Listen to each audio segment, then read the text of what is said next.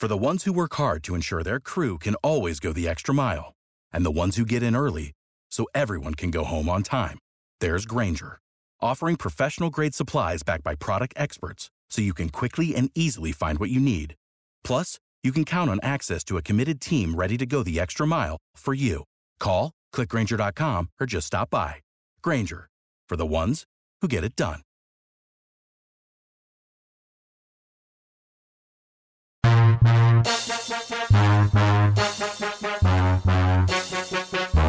Well, uh, first of all, it's, it's when, the, when the lights come on, the priests come out at night. So, you know, when they come on, it's time to shine.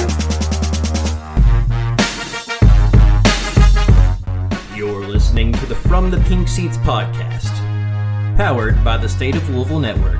Not the episode we were hoping to have following Louisville's uh, bowl performance against Air Force, or I should say the matchup against Air Force in the uh, First Responders Bowl. But uh, here we are on the other side of the seventh loss of the season. So that means our seventh podcast of the year coming off of a loss. I'm Jacob Lane. He's Matt McGavic. No Vincent Lococo joining us today. Uh, instead, we'll be joined by our good friend of the Courier Journal, Cam Teague, who uh, went down to Dallas and covered the cards down there. But uh, man, it uh, it was certainly rough, wasn't it, Matt? Yeah, I'm just glad I didn't make the trip to Dallas. I know when the bowl matchup was first announced, first thing I did was go to Expedia, Southwest, Delta, all those places, check out plane tickets, and then when I saw the $500 minimum for the day after Christmas to, Dallas, I was just like, eh, non New Year's Six bowl. I think I'll sit this sit this one out. Well, it, it seems like I made the right decision now, didn't I, Jacob?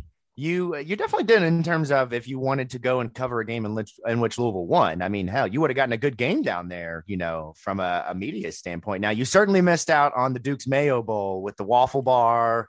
I know you were really eyeing that press, but you were like, "How can I go?" oh my god, I saw that picture posted. Now let me just say that the Duke's Mayo Bowl Twitter is always undefeated, even to their days when it was the Belk Bowl. But seeing that media bar with the waffles and all the fixings with it, oh my god I, I needed that in my life.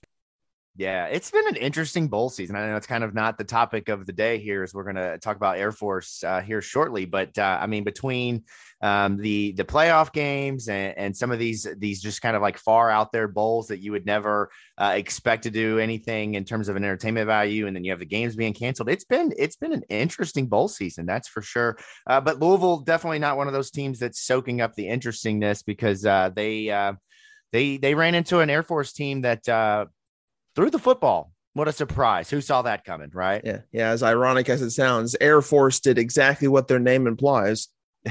exactly, aired it out against Louisville, depleted secondary. We're going to get on to, uh, into all of that here shortly as we welcome uh, Cameron Teague on. Uh, as always, I'll say this now before we get to the end of the podcast, uh, as we're, we're going to transition here into a little bit of a, a, break before Cam comes on. But be sure to follow this guy at Matt uh, underscore McGavic. Be sure to check out the Louisville Report, Sports Illustrated, all the great work that Matt's done there, even while in the mountains covering Louisville recruiting.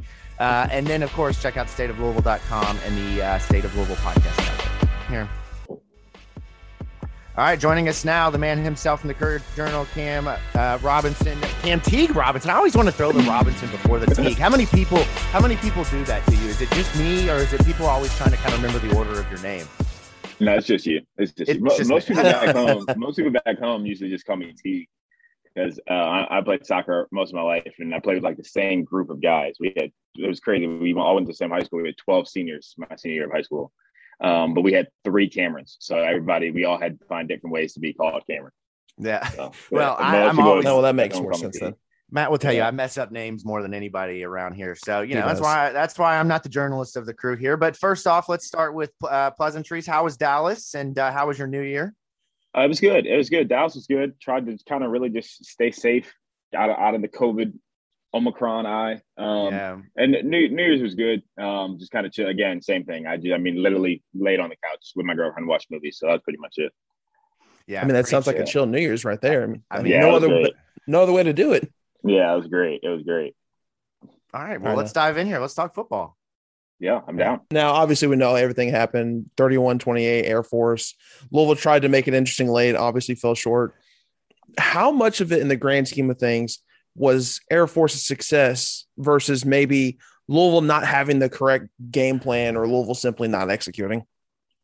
Um, I think it was Air Force having a smart plan. I mean, you really look at it. they had the idea of throwing at the backups. I mean, they threw at Trey Franklin, they threw at Rance Conner on third and 14, they threw at Josh Minkins on fourth and six or whatever it was. And I think they executed pretty well. And Louisville was in a tough spot. Like, you can't really run zone against a team like Air Force because you won't stop the run at all. You have to run man. So it puts you in a position where your outside corners just have to play. You have to be able to play, and your your safeties have to be in position to, to make plays as well. So, I, I mean, you're looking at it. I mean, if they just had Greedy, you probably win that game. If they even if they didn't have Greedy, if they just had uh, Ken Duncan, you probably win that game. So I think it's partly Air, Air Force's plan. I also think just Louisville didn't execute well. I mean, that fourth and six, uh, I, I know for sure from talking with some of the staff that I mean Louisville what didn't go out there. They played zone, which I thought was a good adjustment. They didn't go out there and tell the corners to give them 10 yards of space. That's just not what they did. Josh Josh Minkins just didn't execute the, play, wasn't sitting at the sticks, and they got a seven yard uh, pass for it. So a lot of it comes down to Air Force um, playing well, uh, making the making the plays when they need to, and then on the other side is execution for Louisville. You you when you're in a position, you got to make plays, um, and and that that just didn't happen. Likely again because you have a lot of guys who just hadn't played a lot of football out there. Yeah, on the offensive side of things, I mean, you you really expected Louisville to kind of come out strong with the, as much time as they had off, uh, but that was not the case. They came out and kind of laid that uh, an egg, really. Uh, and I found it interesting. I don't know if you guys heard this, Matt. Obviously, I know you were in town, not in Dallas, but the, the broadcast was calling the fact out that that Satterfield was running a game plan that was pretty much what Air Force sees daily in practice to kind of get going there. Uh, but regardless, why do you think they went to the ground so much early? And, and, do you think there's a different outcome if they try to go through the air more and attack some of those weak spots in Air Force's defense? Well, it's kind of it's kind of crazy to think that like the, game plans are switched. You know, you thought Air Force, Air Force would run the ball, you thought Louisville would throw the ball. Louisville just didn't have receivers out there. I mean, I, they just they just didn't have the guys. I thought, I mean, honestly, I thought as the game went on, I thought their best plan was to run the ball. Uh, they ran for 200 yards. Trevion Cooley looked good. Jawhar Jordan looked good. I would have ran the ball more. Um, I just don't think they got in a rhythm, and then they got down. Um, and when you get down against a team like Air Force, it's really hard to come back the thing about Louisville's offense is, uh, well, just in general, the when the offense stalls, the defense gets stopped. When the defense is bad, the offense scores. They never put it together. I mean, you look come out in the second half, and I remember saying to somebody, Louisville's defense just needs three stops. I don't think Air Force is going to stop them running the ball. Louisville's defense got three stops, but the offense couldn't do it. I mean, early and then when the offense got going, the defense could. So they just couldn't put it together on both sides of the ball. But I liked what you saw from the round game. I thought Trey Cooley looked great. Um, they just couldn't do anything in the air. I think partly because they didn't have any receivers. I just the guy again, the guys that were out there just weren't very good. I don't think other than probably Ty, uh, Tyler Harrell that on that day. And kind of going back to that run game, obviously Cooley saw the bulk of the snaps there with the news that Mitchell, I, I believe it was tested positive for COVID or something right. along those lines yeah. before the game. But then Jawhar Jordan sees pretty much his first meaningful snaps all season because he joined the he joined the program in fall camp, battled a little bit of injuries, saw a little bit of action towards the tail end of the regular season, and uh, he didn't finish with a like a gaudy stat line or anything, but he looked really good in the limited time that he saw and essentially kept the game somewhat alive for Louisville. Uh, Louisville obviously has a lot of experience in the running back room coming back. You got Mitchell, Cooley presumably coming back, Tiyon Evans coming in, and then we got Jawhar Jordan. Where do you where do you even see him fitting in next year in, in, in this crowded room? Yeah, it's tough. I was thinking that during the bowl game. I was like, I don't know where that what Louisville does with all these guys. I think Trevion Cooley's definitely. I think Trevion Cooley maybe number running back number one if he stays. I think yeah. he just does so much for them right now, both in the passing game and running game. Um, he has to be on the field more than anybody else. Jawhar Jordan makes it interesting because I, I think everybody thought Devon Mortimer, the receiver, would come in and be kind of a special teams guy. But Jawhar Jordan is really explosive on that kick return. I mean, I, I think he has a chance to, even if he doesn't get the carries that maybe some people might think he can get, he can fit that Hassan Hall role where he's the, the explosive kick returner, punt returner, and comes in and, and is a change of pace back. Um, and then you have Tiyon Evans. I think he has to get healthy before you really know where he fits in that running back room. But um, and then Jalen Mitchell. Um, Jalen Mitchell is kind of that power back. I just I don't think he can do as much. As, there's just not as much upside with him as there is with Cooley and and um, Jawhar and maybe and even Evans. So I think it's a good problem to have when you have four backs. Darrell Sims is just going to have to figure out how they want to divvy up um, snaps because in the year, the era of the transfer portal, people are going to dip out if they don't get the snaps they want very quickly. So, um, but I, I, think the Air Force game put it very, very simple. Trevion Cooley is your running back number one until he decides to leave uh, to go potentially to the NFL or leave Louisville. He he is your guy. And, and and I'd be remiss if I didn't at least bring this up. I mean, we we say all this presumably thinking that Cooley is going to return, but right, we see all the cryptic tweets on Twitter of him possibly alluding to him leaving, entering the transfer portal. Yeah. Based on what you've heard or just have knowledge of the situation, do you believe Cooley does return? Oh, I have no clue. I don't. Everybody I talk to has no clue. So I, I, I well, think in that. the era of transfer portal stuff, things change so quickly. Um, I, I think that somebody can be satisfied and and set where they are at one point, and then they could get somebody gets in their ear the next day, and they're like, okay, I want to be in the portal. So I think it's interesting. Jonathan Knight just left NC State, so there's technically a hole there, running back. If he wanted to go to NC State, kind of go back home, but um, I honestly, man, I can see all scripted tweets. Sometimes I feel like, oh, he's staying. Sometimes I feel like he's leaving. So um, I wouldn't. I'll say I wouldn't be shocked if he left. I wouldn't be surprised if he came back. Um, yep but I think regardless, and I, I think regardless, if he comes back, he's your number one back. If he leaves, I still think you feel pretty good about what you have in the running back room yeah. with Mitchell, um, Jordan, and Tiyon Evans. You probably go get one more in the transfer portal if he leaves, but it would suck if, if Cooley left, but you still feel pretty good about what you have behind him. I think the lesson we can all learn from this Trevion Cooley thing is sometimes the Kodak Black lyrics just hit a different way, man. Like sometimes you just gotta. It, it doesn't mean anything, Louisville fans. It just means he's vibing with Kodak Black. That's all. Man, just gotta let it go. The, right. And the thing is, there's a lot of fans who really don't know lyrics like that, so they're like, yep. "What does this mean?" Yeah, I'm not even going to sit here and act like I knew. Uh, I mean, I send these tweets to Matt and I'm like, what's this? And Matt's like, I don't know. And then finally yeah. somebody comes in and like, it's a Kodak Black lyric. And I'm like, yeah. all right, well, it shows that we are two washed grown adults here. So, uh, but the Jawhar Jordan thing is interesting. And another fact from the broadcast that I don't know, Cam, if you caught, if you've watched the game back, but they mentioned that Jawhar Jordan was actually going to leave Louisville after the Duke game. I don't know if you all were privy to that or knew, but that he had planned to transfer um, from Louisville, but the, the coaching staff had talked him into staying um, prior to the Kentucky game, and then obviously got the opportunity in the bowl game. Um, so it's just interesting. And, and, on our show the last couple of weeks, Vincent Lococo, former um, Louisville football player, has talked a lot about the unpredictability of who steps up in bowl games and yeah. players coming out of nowhere like Devontae Peete and Kane Pass in 2019. Yeah. Monty. Caban, Gary McCray made big plays in that game. And in this game, it was Jawhar Jordan. Uh, were you su- surprised by that at all? I mean, you've seen in practice, you've seen him be able to kind of play, but were, were you surprised that he was able to just kind of step in there and, at least from a special team standpoint, be able yeah. to do that? I thought when he got here, he had a chance to impact, be an impact guy right away. And then a few practices I saw, like I think that were open, he didn't look like he did anything. I know he got he was getting chewed out in the very very first practice. Very oh yeah, practice Louisville.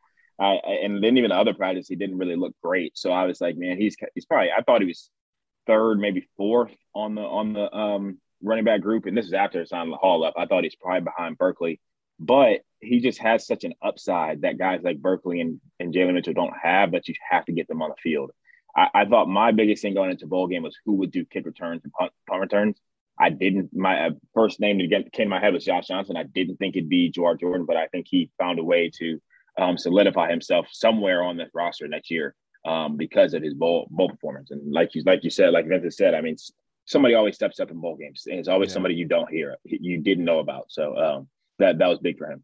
Yeah, maybe you could see him, um, you know, potentially fill a role like Corvin Lamb did for Louisville in the mid, you know, teen 2000 teens as a, as a depth back who was a dynamic special teams returner. I mean, that's uh, you forget about those kind of things when guys aren't getting carries or getting catches that they can contribute in other places um, right. and stay happy. So it was great to see that. Uh, let's move on here. Now, I know there was a lot of outside factors that played into the outcome of this game, um, even with the score still being so close at the end. They had a lot of guys out, just a lot of different things happening. But um, how much do you put on Sat and the staff for them not being able to pull out a victory here? I mean, I, I know that there was the goal line situations, which Sat talked about. Yeah. Um, you know, when Sat explains things to me or to, to the media, like I, I can understand where he's coming from a lot of the times. The goal line situation, they had run that play. They felt good if they could just hurry up and get the ball snapped. But to the outside eye who hears these things explained over and over again, yeah. it, it causes for people to question, okay, do you do you really know how to execute as a coach late in games? Yeah, no, the, the red zone snap uh, it confused me. I, I, thought I just don't like running the same play twice, even if it's at tempo. I, I just I just don't like that. I know Louisville was having success run the ball, but to me, and I said, looked at Michael McCammon right after that play. I said, Louisville has had so much success in the red zone on that like play action slip route to Marshon Ford. You're at inch line. You just ran the ball inside. You you have to know if they're going to try to pinch and try to try to attack the run game again. If you play action, that's a touchdown.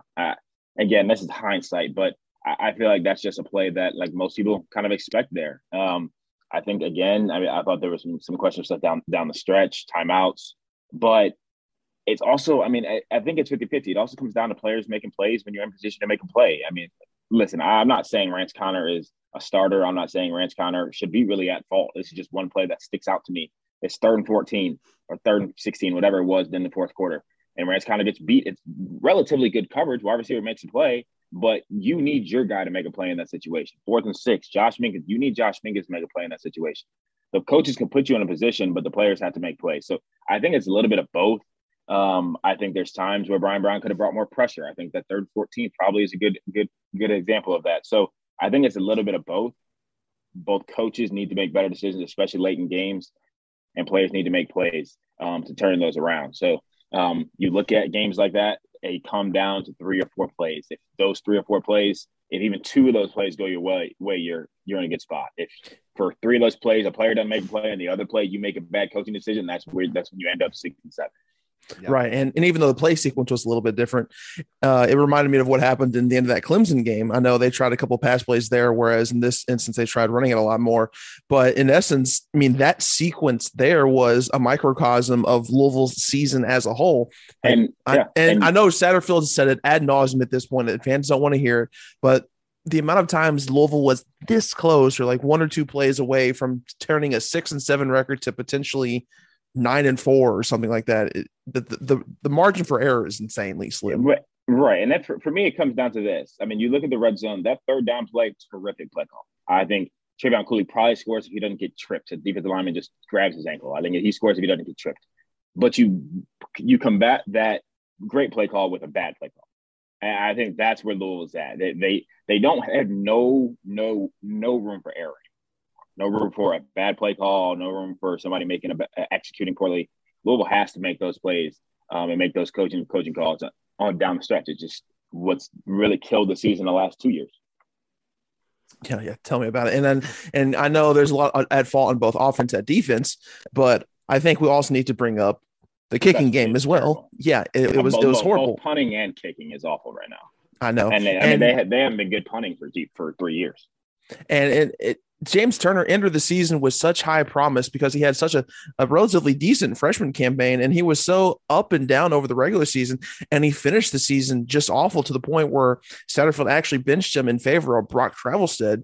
I mean, you, you look at the roster right now and it seems like there's no real option of a place kicker right now. I mean, it, it looks like it might be Brock Travelstead now, but um, who knows? I mean, where where what do you think of Louisville's overall kicking situation as all both that place kicker and punter? Because even though yeah. Mark Vassett is a quote unquote true freshman, I mean he's a 27 year old. You'd think yeah. he'd be able to punt the ball 40 plus yards down the field and with accuracy on a more consistent basis.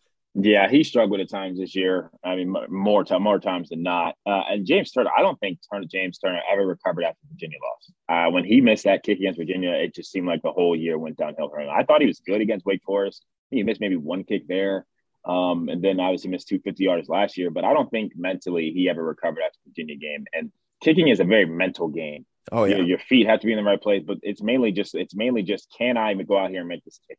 And it comes and you've had games come down and just miss kicks by James Turner. And like you said, Price probably Brock Travelstead right now. I think they'll work, they'll figure it out this offseason.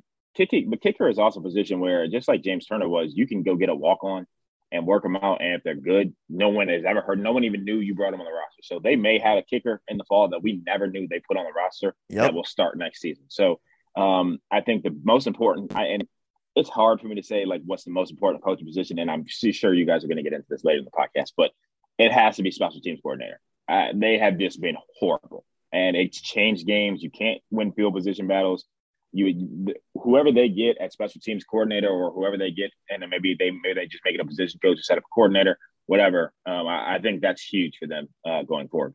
Yeah, and, and, and I hate to kind of uh, su- sort of crap on on someone, but I think Stu Holt's departure for Louisville probably benefits Louisville because in that tight end room, who besides Marshon Ford over the last three years has been an impact guy?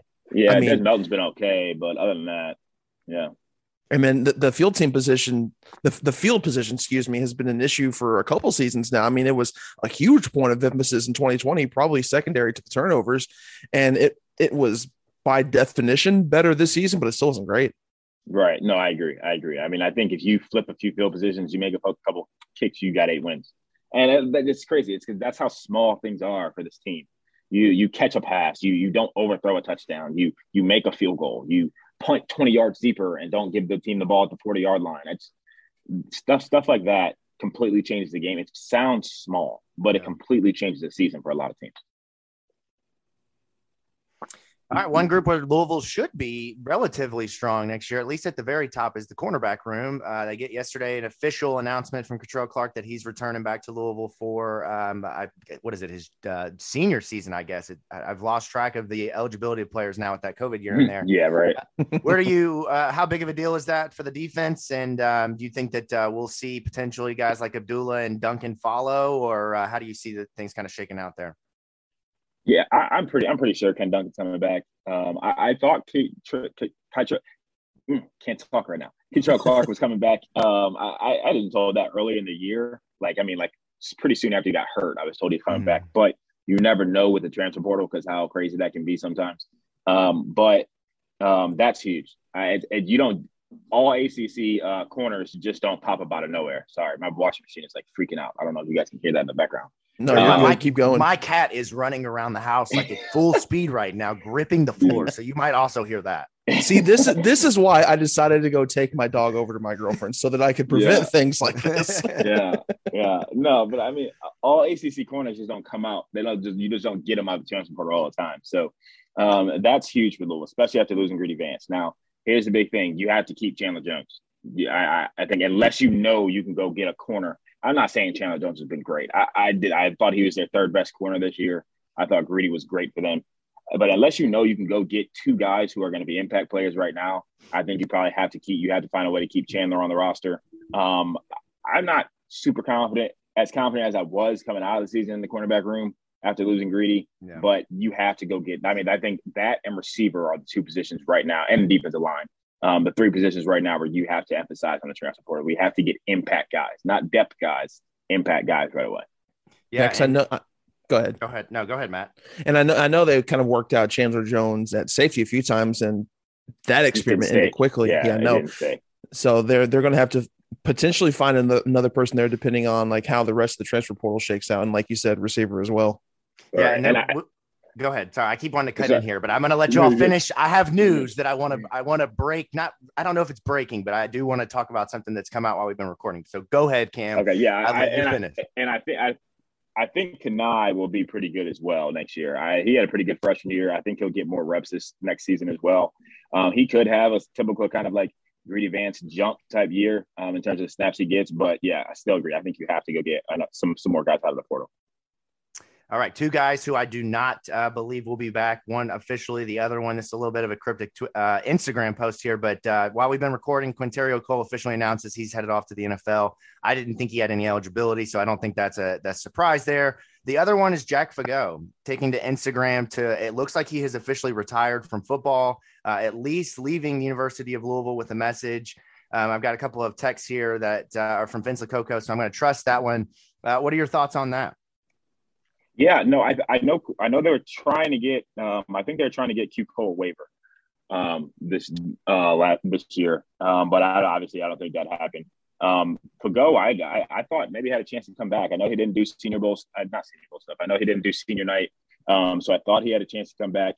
Um, would have been a big help for them, um, but uh, I, I, think it's finally time for Marvin Dallas to find, find a way to step up and get, get on the field. I, I love Marvin Dallas, man. I, I, think he's been a star on special teams. I, think he has a chance to be an impact guy next year. So it's not Jack for good. Don't get me wrong. I thought Jack played great all year.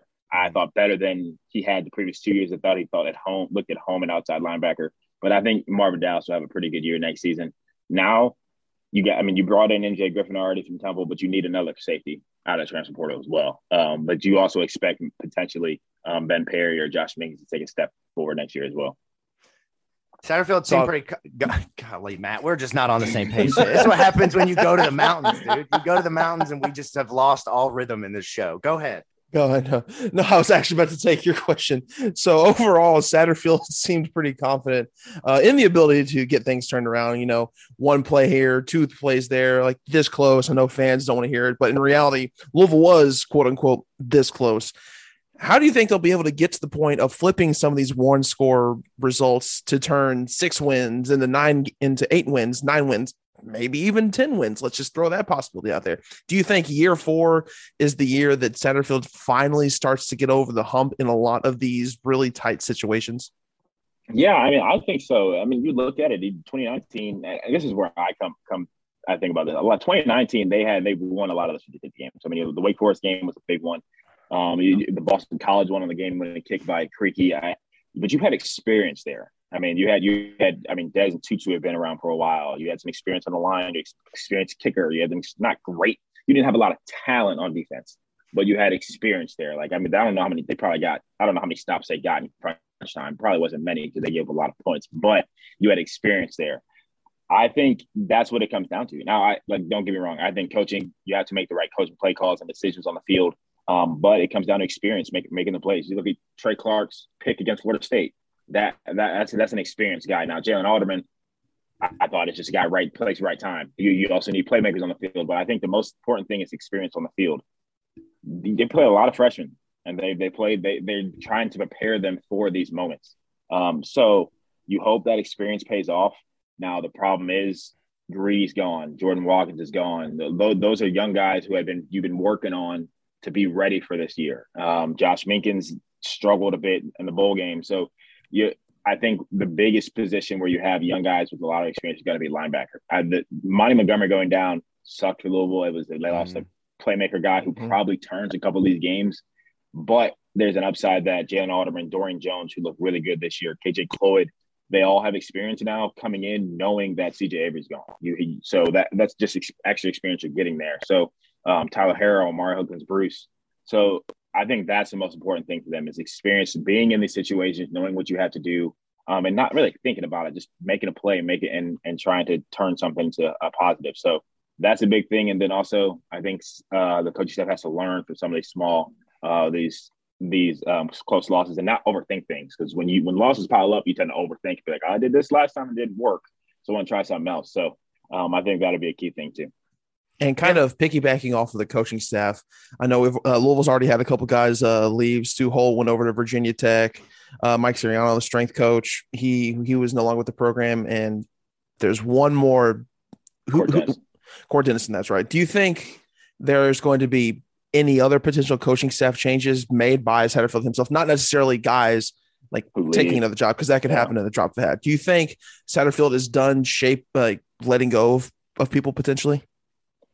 I'm not sure. I go back and forth. Uh, like from everything I understand, I don't think there's going to be many more. Now, something could come up that I don't just know about. That's that's changed since I was kind of talking to people, but I don't like. I think people. I think the biggest names people want Brian Brown gone. I don't think Brian Brown's being getting fired. I just I really don't think that. Um, I think um, maybe there might be some position coach changes, but even then, I'm kind of skeptical on.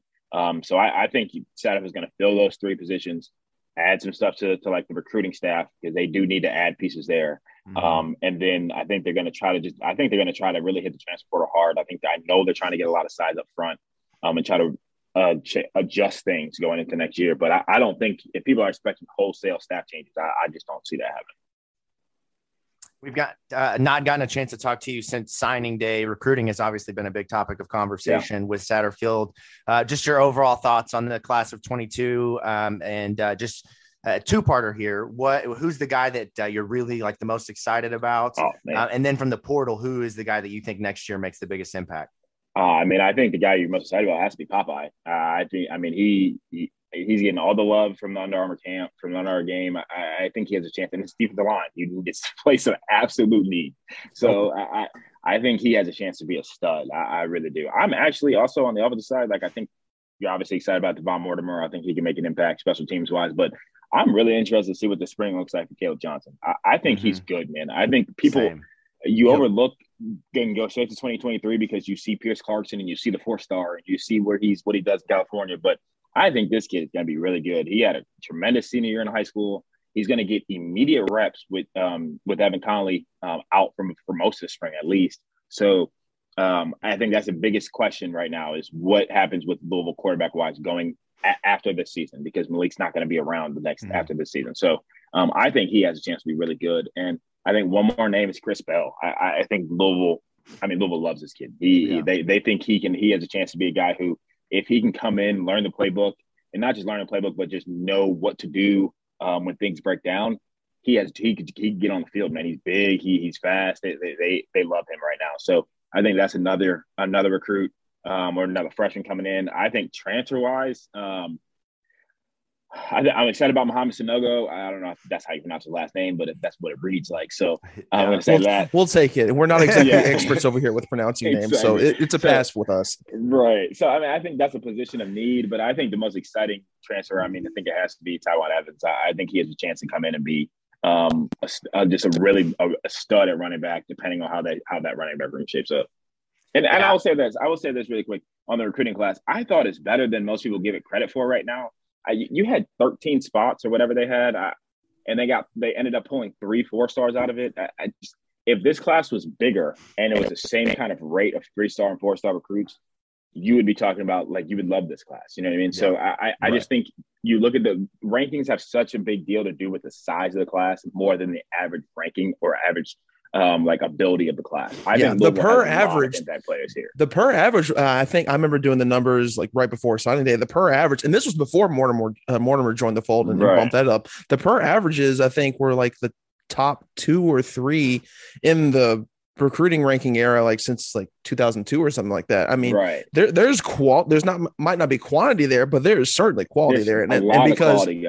And because people only see like oh this class is ranked 60 first 62nd whatever the number ended up being they, they automatically think it's a bad class it's it's right. not a bad class it's just a small class right and i and it's it's tough to recruit when you have such a small class because you offer kids and you can't you have to be like listen I, we got to hold out because we want someone else and you have to wait and wait and wait and just hope to God that Chris Bell flips to you. You have to hope to God Devon Mortimer flips to you. And I think everything broke pretty well for Louisville relatively in this class. I, look at, I mean, I like it. I like it a lot. I think it's one that there's a lot of excitement um, for some guys on, on this class for sure. Yeah, and the portal. I mean, I uh, we talked about the offseason. Yeah. My big thing was one Scott Satterfield getting to a microphone and saying we we underachieved, we've got to do better. Check. All right, he did that first. The second thing was get to the portal and find power five football players, not just guys yeah. from the FCS level, right. not guys from the group of five or the non power five. I thought they, they've done a great job with that. MJ Griffin being the one who's not power five, but I mean, the kid, uh, he absolutely is a fit here at, at the right. safety position. Uh, and the, the, other thing I laugh, I'm sitting here laughing. You are talking about this being a small class. It's hard to call the class small when you've got a guy like Tawfiq Thomason and who's oh, yeah. 3, 325 pounds.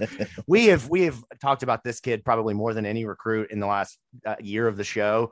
Uh, just give me your thoughts on him. I mean, I love it. If they can get this kid on the field in year one, man, I'm gonna be I'm gonna be super giddy. Man, I I have from the moment I heard of this kid, I had had like like I don't say dreams, but just like imagining a defensive line that if they could figure out how to do it, I don't know if you could or not, but a defensive line with Tawfiq Thomas and Caleb Banks on the field at the same time. we've we've literally absolute... dreamed that up here as well. We've talked yeah. about that quite a bit. It's insane. That's some beef so, right uh, there.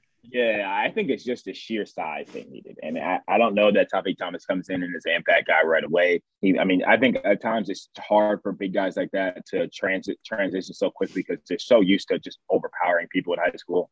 Um, and that's not the case in high in college. So it may be a little bit of a transition for him, but I think he, I mean, he fits Louisville's defense perfectly. I think exactly what they needed up front. Um, and I think they need more guys like that uh, for sure.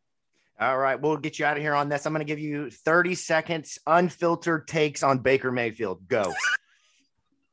I don't know who you're talking about. Who are you talking about? oh, I thought that you would get a like trade this man. I can't do it anymore. Case Keenum is uh, better. Man, listen, listen, man. I, I have, I Chris. The Christmas game with four picks was just awful. I, I, um, I'm done. I mean, uh, the season's over. We're not going to make the playoffs. It is what it is at this point. I, I, I want them to throw the entire free agency cap at Aaron Rodgers. If you don't want to go back to Green Bay, and if you don't retire, go get Aaron Rodgers. Um, I, if not, I think they have to do something like Tennessee did with Mariota. Um, keep give him another shot. Go get a veteran like they did with Ryan Tannehill, and if he sucks the first couple weeks of the season, bench him and move on with your veteran. But like, he sucks, man. He's terrible. He's just God. He's awful.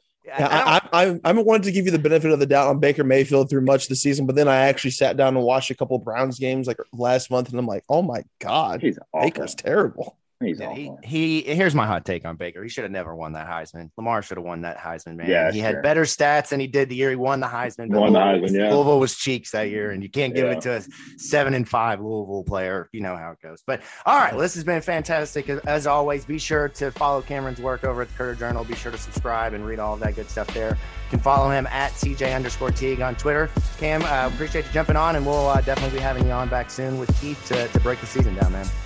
Appreciate you guys having me for sure. We've got more great episodes coming this week, including our Air Force recap as we sit down and talk about what happened on the field. You can check out the big three headlines, Vince's game notes in that episode. We'll also sit down with a special guest later this week to talk about the Louisville Cardinals from a national perspective and what you can expect uh, moving forward under the Scott Satterfield regime.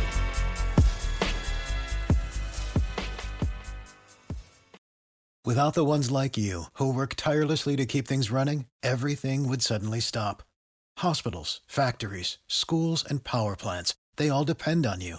No matter the weather, emergency, or time of day, you're the ones who get it done. At Grainger, we're here for you with professional grade industrial supplies. Count on real time product availability and fast delivery. Call clickgrainger.com or just stop by. Grainger for the ones who get it done.